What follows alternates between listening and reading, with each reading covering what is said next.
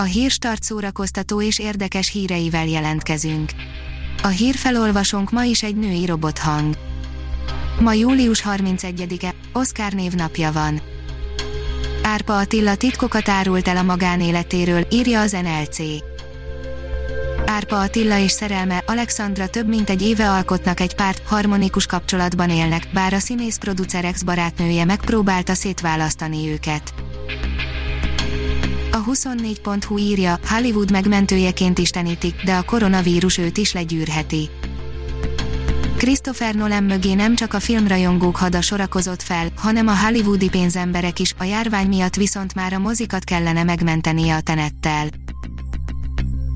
Az Ektopolis oldalon olvasható, hogy műkincsvadászat két szobor után, melyek a század legsötétebb időszakának szemtanúi voltak könyvkritika. Léteznek olyan műkincsvadászatról szóló könyvek is, melyek annak ellenére is rabulejtenek, hogy egy cseppnyi fikció sincs bennük. A sorok között oldalon olvasható, hogy könyvkritika Jennifer L. Armentrout, míg a halál. Bevallom, én tartottam ettől a könyvtől, nem szoktam kristálypöttyösöket olvasni, így nem igazán tudtam mire számítsak, de Armentrout bármit is írjon, nekem azt el kell olvasnom, így természetesen erre sem mondhattam nemet, és most, hogy a végére értem, azt kell mondjam abszolút nem bántam meg, hogy elolvastam a regényt, mert nagyon megszerettem. Az IGN oldalon olvasható, hogy a Warner azt akarta, hogy a Jokernek legyen háttérsztoria a sötét lovakban. Christopher Nolan Joker azért volt igazán félelmetes, mert kiszámíthatatlan volt, kiszámíthatatlansága pedig kiismerhetetlenségéből fakadt, lehet ennek nem tett volna jót egy eredet sztori.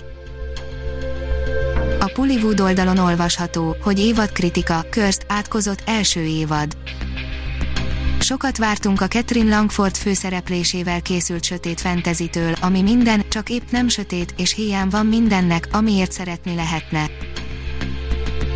A port oldalon olvasható, hogy gyönyörűen fényképezett, csodálatos film, befutottak az első vélemények a tenetről. Az IMAX alkalmazottak már megnézhették Christopher Nolan időinverziós szifiét, és teljesen oda voltak érte. A Blick írja, még több török sorozat jön a Live TV-re, indul az álmodozó, Kenyamánál.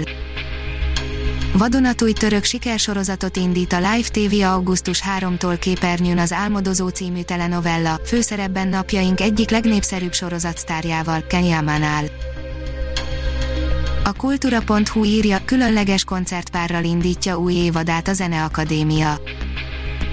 A Nemzeti Filharmonikus Zenekarral közös koncerteken Balázs János szólójával hallható Rachmaninov összes zongora versenye és a Virtuóz Paganini variációk augusztus 18-án és 19-én a Nagyteremben, a vendégkarmester a kanadai Charles Olivieri Munro.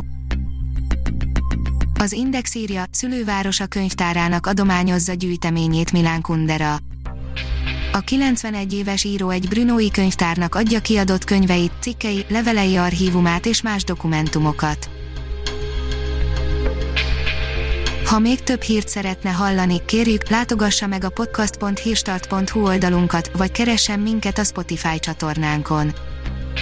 Az elhangzott hírek teljes terjedelemben elérhetőek weboldalunkon is. A hangfelolvasás nem jöhetett volna létre a Google Cloud és a Centrál Média csoport hírstart fejlesztései nélkül. A hírstart kísérleti adását hallotta, a technológiánkat folyamatosan fejlesztjük.